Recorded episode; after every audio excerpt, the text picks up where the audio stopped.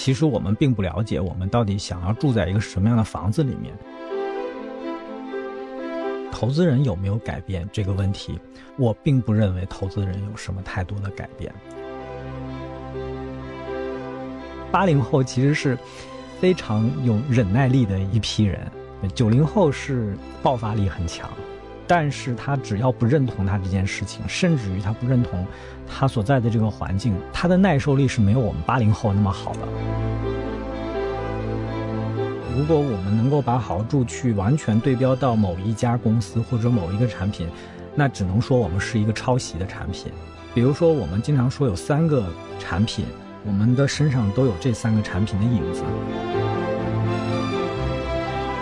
嗨，各位听众朋友们，大家好，欢迎收听本期的创业内幕，我是主持人 Lily。 这是一档由 GGV 纪源资本发起的访谈节目，旨在为中国的听众提供更具专业视角的创业话题沙龙。我们深信听故事是人类的古老本能，也将在每一期节目中尽可能的帮助嘉宾讲出他们最精彩的故事，讲出他们的创业内幕。听众朋友们，大家好，欢迎来到本期的创业内幕，我是主持人 Lily。 本期呢，我们邀请的嘉宾是来自一站式家居装修平台好好住的创始人和 CEO 冯素先生。大家好，我是冯素。我是2014年创办的好住这家公司，在14年之前做了5-6年的新闻，之前在网易新闻和腾讯，然后离开腾讯以后在知乎做生活方式方面的内容和用户运营，然后在14年的时候创办了好住。14年到16年之间我们是微信啊、微博啊、知乎这样的自媒体，到了16年开始我们正式变成了一个 APP。 正如我们在商业人物传记里经常看到的，许多企业家创业的起点来源于他们试图解决自己在生活中遇到的一点麻烦事儿。我们这期的嘉宾好好住创始人冯素，他遇到的麻烦事儿就发生在2009年。那时候他刚刚大学毕业1年，在一家媒体担任记者，他的母亲则备受新房装修问题的困扰。我是08年毕业，09年的时候我妈妈装修，她很忙那个时候，然后我对她这个新家装修有非常多的意见，她就觉得很烦，她说你这么多要求，你这么麻烦，那你干脆你来给我装修吧，我就不管了。那我就把这个事儿接下来了。整个这个过程就是非常困难，一方面是跟自己做斗争，一方面是跟装修公司做斗争。然后你在装修的过程当中，你就会发现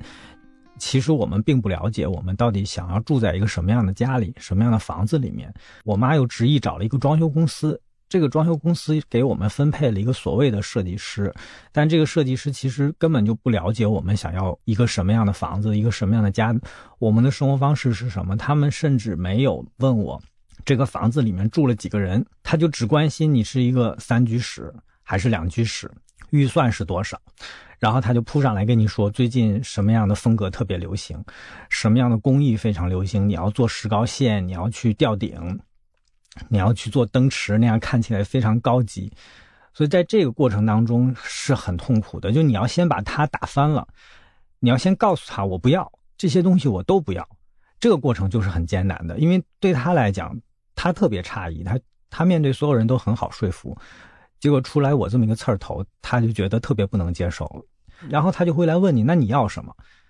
我就要告诉他我要什么。然后我就把我能买到的《时尚家居》和《瑞丽家居》这2本杂志全买到了，全部翻完，然后把我想要的这些图片都做了书签儿。后来我是把20-30本杂志用一个小推车推到了他们的那个装修公司的办公室里面，堆到他的那个设计师的桌子上面，一张一张的告诉他我想要什么。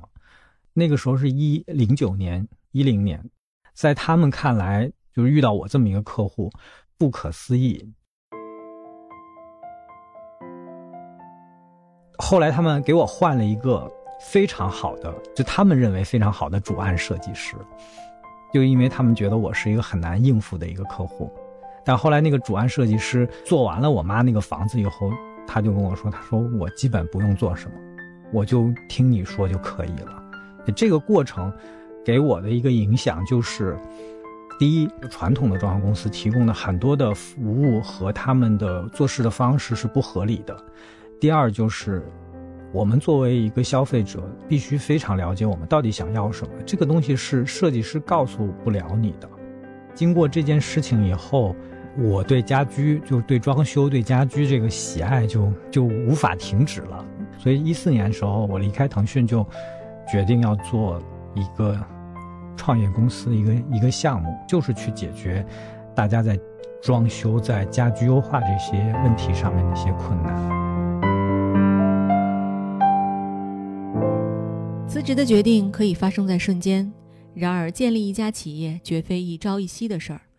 此前冯素所有的工作都在媒体采访写稿，兢兢业业地完成上级指派的工作。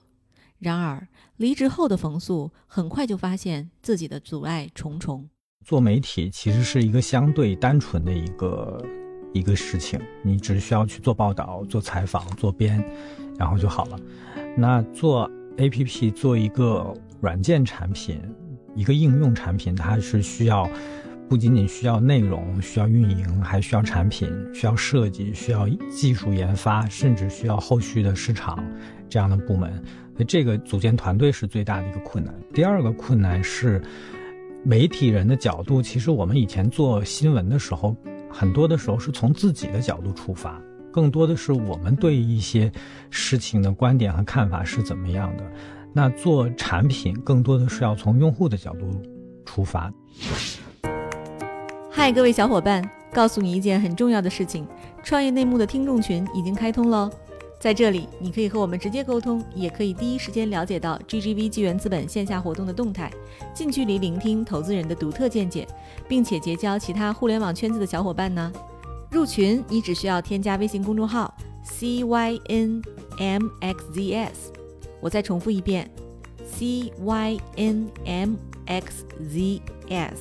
也就是创业内幕小助手的拼音首字母，并在好友请求中标注创业内幕。接下来小助手会帮助你完成入群操作，我们期待你的加入。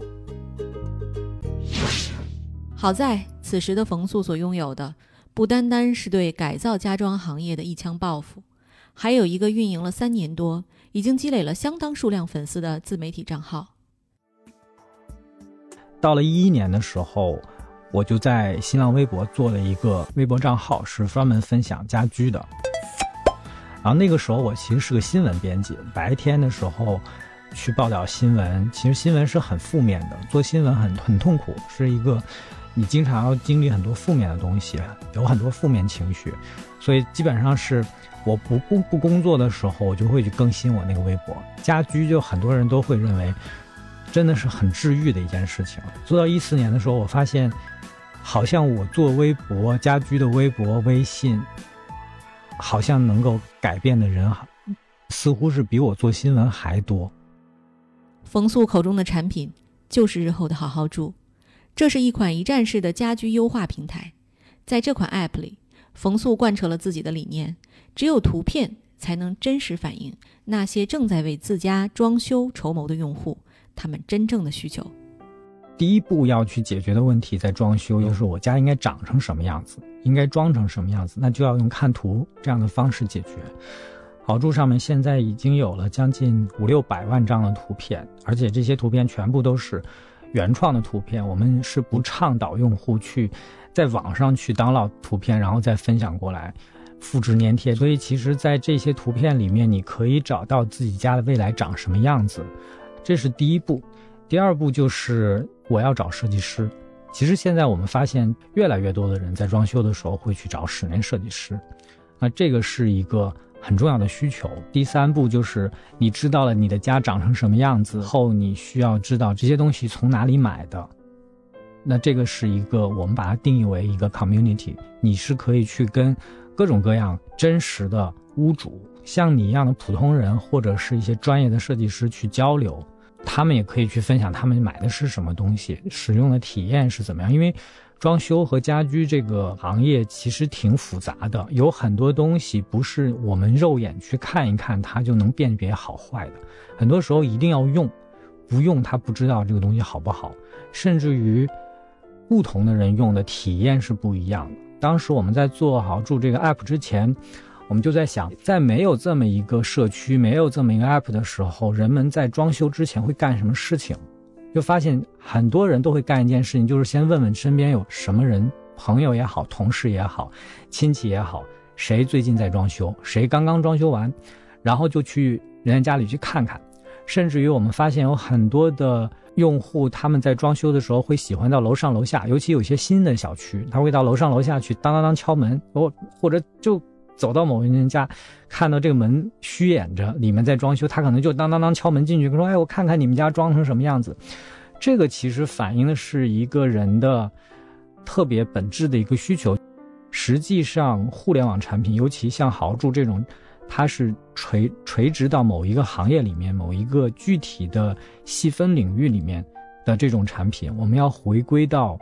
用户在实际的使用场景里面，他们会去做什么事情，他们会去有什么样的思考，然后尽可能的去还原他们的使用场景。有了产品，营销获客成了企业经营的头等大事，但好好住在最初的3年并没有获得指数级的增长。大家都知道，很多的投资方在投资了一家互联网公司以后，会非常急于要求 growth， 要求增长，用户量的激增，甚至是指数型的增长。但实际上豪住的用户增长在过去的2年多3年的时间里面，实际上是一个线性的增长，是一个，你可以说它是没有那么的剧烈的指数增长，你也可以说它挺扎实的。就是因为我们其实在过去2年半里面一直在坚持是去获取的是装修的用户，因为我们相信这个产品最核心的解决人的这个困难是他们装修的困难。这个其实是有一个类比的，就好像我经常会拿 Keep 做比喻，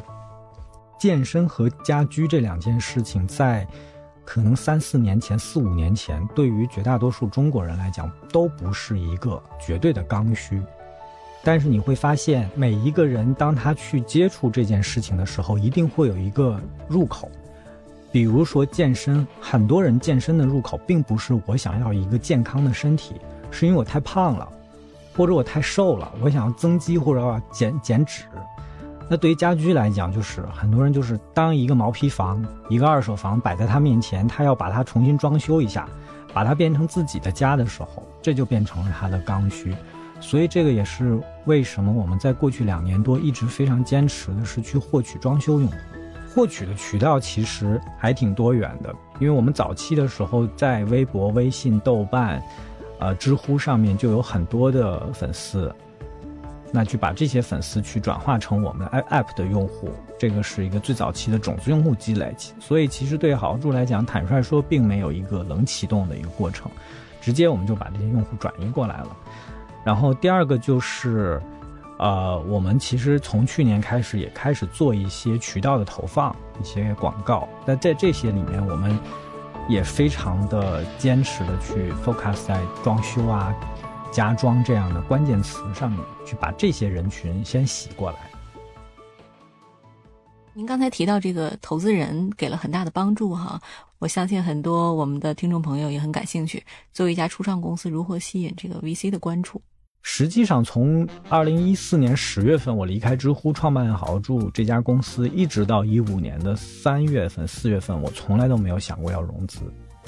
我觉得这事情离我很远。到15年的春节以后，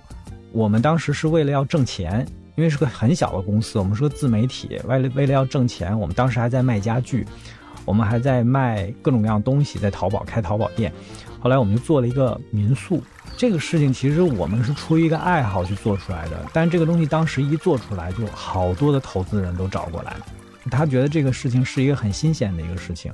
然后我当时也觉得这个事儿很有意思，怎么突然有这么多投资人。但实际上后来你再过了2个月，你发现这个事儿不 work， 就是通过去做一个民宿然后再去售卖家具这样的事情是行不通的。这个过程过了以后，到了4月份的时候我们就没有再融资了。直到我们7月份的时候，我遇到了认识我们的天使投资人，就9合创投的王笑，我们聊完以后就比较认定，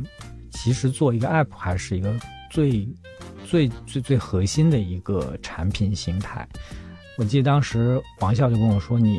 我投资你的话，我对你就是一个最重要的要求，就是你把你那些其他的事情全部停掉，你专心致志的去做好你的自媒体，做好你的 APP， 你要能答应我这件事情，咱们这个事儿就 deal。 后来我也很爽快就答应他了。但从现在来看，其实那个时候的选择是特别正确的。就创业3-4年，我最大的一个体会就是你能做的事情很多，一定要去把你的精力放在最应该去做的事情上面。对，后来2015年7月份完成了天使轮融资，然后在2015年10月份也蛮快的就完成了 A 轮的融资，晨兴资本。然后在2016年11月份完成了 A 加轮的融资，就是 GGV 纪源资本。在2017年底、2018年1月份是 B 轮愉悦资本。对于如何挑选投资人、处理与投资人的关系，冯素觉得自己有不少经验可以分享。他将投资与被投资的关系比作谈恋爱。往回看，每一轮我们去选择投资人都是有原因的，真的不是谁给你钱你就去选择谁。这里面有很多的诱惑，有的投资人会给你很高的估值，有的投资人会给你很多的承诺。我经常说找投资人特别像谈恋爱，真的很像。就是你要知道他是不是懂你，你也要明白你是不是懂他。如果你们互相彼此不懂是不行的。然后再一个就是你要很明确，因为投资人给你投入资金，这个是很直接的一个，就是给钱。但实际上一个好的投资人，我的理解最重要的不是给钱，而是他除了给钱以外，他还能给你什么？所以你会发现，我们 A 轮去选择晨兴资本，是因为晨兴，在我们投资人 Richard 和原野，他是在基本上中国最好的社交产品，他投了大半，他其实对社区社交类产品非常的懂。然后我们在 A 加轮的时候选择 GGV， 是因为，GGV 在之前投了 Houzz。投了小红书、蘑菇街这样的公司，那它其实对家居、对社区和电商的结合是有很长的时间的一个观察的。包括2018年的时候，我们选择愉悦资本作为 B 轮的投资人，是因为愉悦资本他们在整个的大产业和行业里面有非常丰富的经验，投了很多跟房跟车相关的。所以其实你会发现，这个投资的过程、融资的过程、选择投资人的过程，不仅仅是选择钱，更在于你在每一个阶段进来的这个投资人是不是能够带给你帮助。然后我觉得还有一个选择投资人，我觉得特别大的一个感触就是，投资人能给你的信任和空间。我们的所有的投资人是对我和对我们公司做这个事情是有很大的耐心和信任的，也给了我们很大的试错的空间，这个是最最难得的。我其实想代表投资人问一个问题啊，因为家装是一个水很深的行业，在这个里边呢，像京东、淘宝啊，他们都已经有这个相应的家居领域的投资了。那么像传统巨头红星美海龙和居然之家也都积极的向互联网靠拢。你觉得好好住怎么面对这种挑战呢？我记得当时做好好住的时候，最让我痛苦，就是最让我有动力的一件事情，就是我发现有这么多的商场，然后还有这么多网购的渠道和途径，但是我还是不能让我满足我很高效的去做这件事情，去装修，去做这些决策。所以这个是我们当时做好住的一个动机。回答你刚才的问题，其实是我觉得可能在一站式这样的一个，这3个字是很重要的。就像我刚才说的，从如何获取灵感，如何去交流，如何去获得真实的体验，然后如何去能够知道在哪里买，能够买得到，找到设计师，包括通过这个过程去再有一个循环，这个是一个一站式的一件事情。很多的公司大家都是在做其中的某一个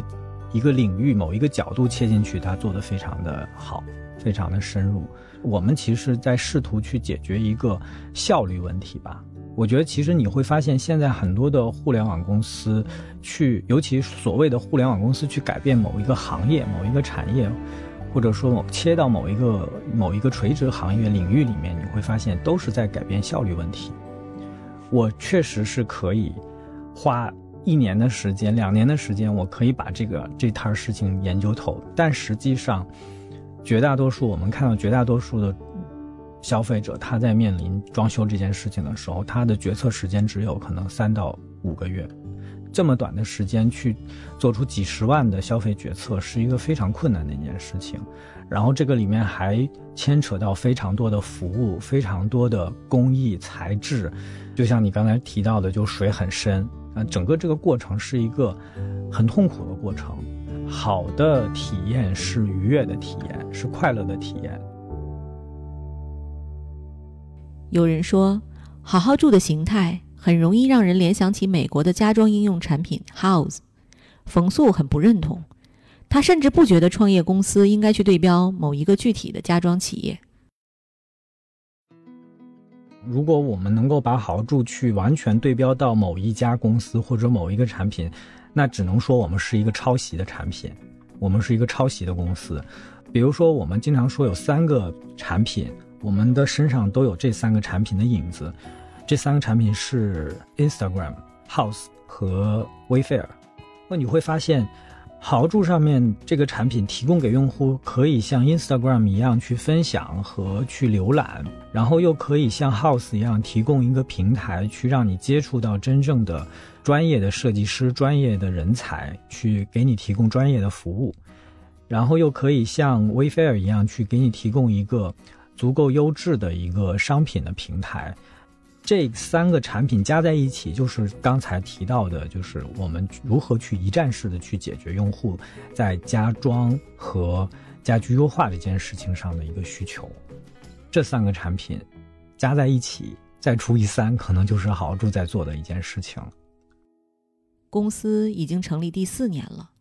冯素开始有了站稳脚跟的感觉，他对于如何作为一个初创企业的老板也有了更加深入的认识。尤其在2017年以来，面对愈加纷繁的业务量和不断增长的企业规模，那些原本写在商业教科书里的理论教条也在冯素的眼里鲜活起来。现在我们公司有120-130个人，回过头去看有这么几个坎儿，就真的是跟那个书上写的一样的，20个人的时候是一个坎儿，然后50-60个人的时候是一个坎儿。20个人之前，你会发现你在做所有的事情，你可以影响所有的人，然后50-60个人的时候，你会发现需要有 leader 了，就你不能去影响所有的人了，你要去影响的是 leader， 然后再让各个业务线的 leader 再去影响各个业务线的同事们。再到了后面可能70-80个人以后，你会发现是要有做事情的原则和规则了。所以我觉得做团队的建设和管理是非常重要的。冯总，你们办公室现在是有多少年轻的员工？比如我所谓年轻是90后。90后啊，哇，我觉得得有超过78%。90后的员工很有意思，我还跟我们公司几个80后的老帮菜，我们还经常聊这个事情。我们接触过的90后的同事有特别明确的一个特点，就是他一定要认可他做的这件事情，他只要他认可他做的这件事情，他的热情和他的创造力是无穷的。但是他只要不认同他这件事情，甚至于他不认同他所在的这个环境，他的耐受力是没有我们80后那么好的。80后其实是非常有忍耐力的一批人，90后是爆发力很强。冯总，我们很想知道，因为刚才您提到了团队建设是一个很重要的事情，就是您自己在团队建设上有什么好的经验可以跟大家分享吗？可能挺多的，因为我还对这个话题真的挺想分享的，因为这个其实是特别有体会的事情。情绪控制能力、情绪管理能力特别的重要，因为你做一个 founder， 做一个 CEO，当你的业务复杂到一定程度，人多到一定程度的时候，你面临的是多方的压力，各种外部环境都会影响你的情绪。然后你会发现你在同时不同的人当中切换，不同的事情当中的时候切换，你必须要能做到你的情绪非常的稳定，你不能让你的情绪去影响你的同事，这个是我最重要的一个建议，就是我的一个体会吧。我以前有过情绪非常不稳定的老板，有过情绪非常稳定的老板，这个是我自己去做一个 CEO 以后我发现的一件事情，就是你作为一个 leader， 你的情绪会非常严重的影响你的同事，所以情绪管理能力是我认为最重要的，做团队管理最重要的一个能力。再一个就是识别人是特别重要的。人是这样的，其实我会觉得挺有意思的，一个公司在成长，实际上你的团队里的成员也在成长，也在变化。我们往前看2年多，其实我们公司里面有很多的同事，你会发现他可能走着走着他就不适合他现在这个他之前所做的这个岗位了。简单来说就是能够不断的去调配每一个人所工作的岗位和他所做的事情，这个是特别重要的。并不是一个人加入这家公司他在做什么他永远就在做这件事情，我们公司有好几个同事他都换过岗，甚至有的时候他自己都没有意识他适合做那件事情，这个时候你就要启发他，你要跟他聊，这个我觉得是很重要的。还有一个就是我们还是一个小的创业公司，100多人的状态，我还比较坚持有很多的业务我自己要去了解，也许这个业务并不是你亲自去做，但是你一定要去了解。比如说他们有的时候开会我会去听，然后我会去想很多的业务的逻辑是什么，除非这个事情是你已经做过的或者你已经挺了解的。比如说我们公司现在的社区运营我就很少管了，因为我特别了解这个事情。我觉得这也是 CEO 为什么做起来很痛苦的一件事情，因为你什么都得懂，或者说你什么都得看得明白，你没有理由看不明白很多事情，因为你如果看不明白的话你就没有办法做决策，这个事情要不要做。从记者到创业者，冯素实现了人生轨迹的大变化。回顾早年身在媒体的经历，他觉得作为记者的印记为今天的他带来了不可磨灭的影响，这种影响还赋予了他在商业道路上的独到之处。做新闻是这样的，你跟所有人都必须能聊天，你各种三教九流的人你都必须能跟他对上话，然后你还要知道怎么控制对方的情绪。其实很多做媒体做新闻的人情商都挺高的，我不是说我情商高啊，但是这个说这个职业对人的培养这个还是挺重要，对人的洞察，因为后来做管理，然后包括融资跟投资人打交道，这都是非常重要的一个能力。之前我跟您这个私下沟通的时候，您提到过一个点，就是说最开始做这个事情的时候呢，可能有一部分投资人是不理解您这个商业模式的啊。您觉得会为了这个融资这件事儿，您做了一些改变和调整吗？还是说投资人有什么变化了呢？我觉得自己的改变肯定是有的，就是在我融天使的时候，其实我是一个完全不懂投资人也不懂投资这件事情的状态。这就是为什么2014年10月份我离开知乎做了好好住这家公司的时候，我根本就没有想过要融资，就当时就觉得我就想做这件事情，那我就去做就好，然后能自负盈亏。实际上后来从 A 轮开始，我发现我的一个变化就是慢慢的可以去从一个投资人的角度去看自己在做的这件事情，这是特别重要的一个能力，换位的一个能力。如果你只是作为一个 founder 作为一个创业者的角色不断的向一个投资人去输出你想干什么事情，你无法打动他，你也无法跟他做有效的交流，这个是第一个。第二个就是投资人有没有改变这个问题，我并不认为投资人有什么太多的改变。为什么这么说，是因为我今年春节的时候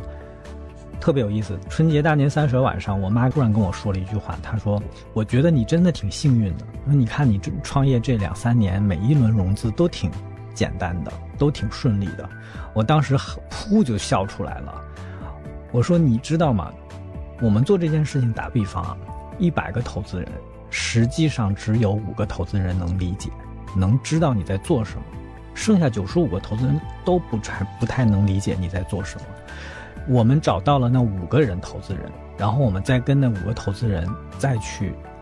做更深入的交流，所以你站在外面，你会有一种假象，就是你好像融资很简单，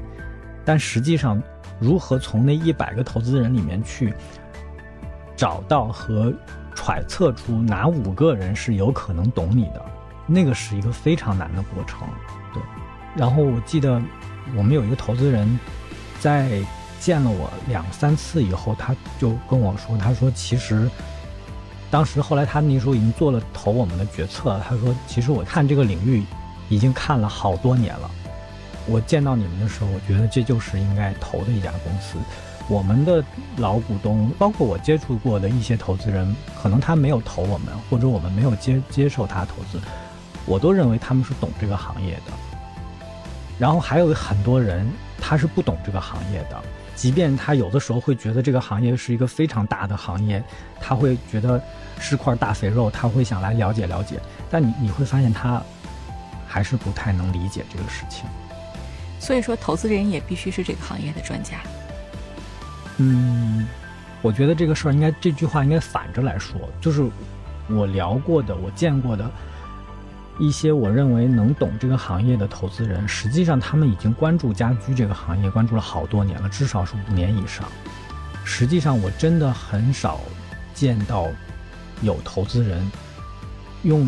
1、2年的时间就把这个行业看明白了。其实我之前跟投资人聊天的时候，他们有一句话我特别认可，好的 CEO 各个相似，不好的 CEO 各有各的问题，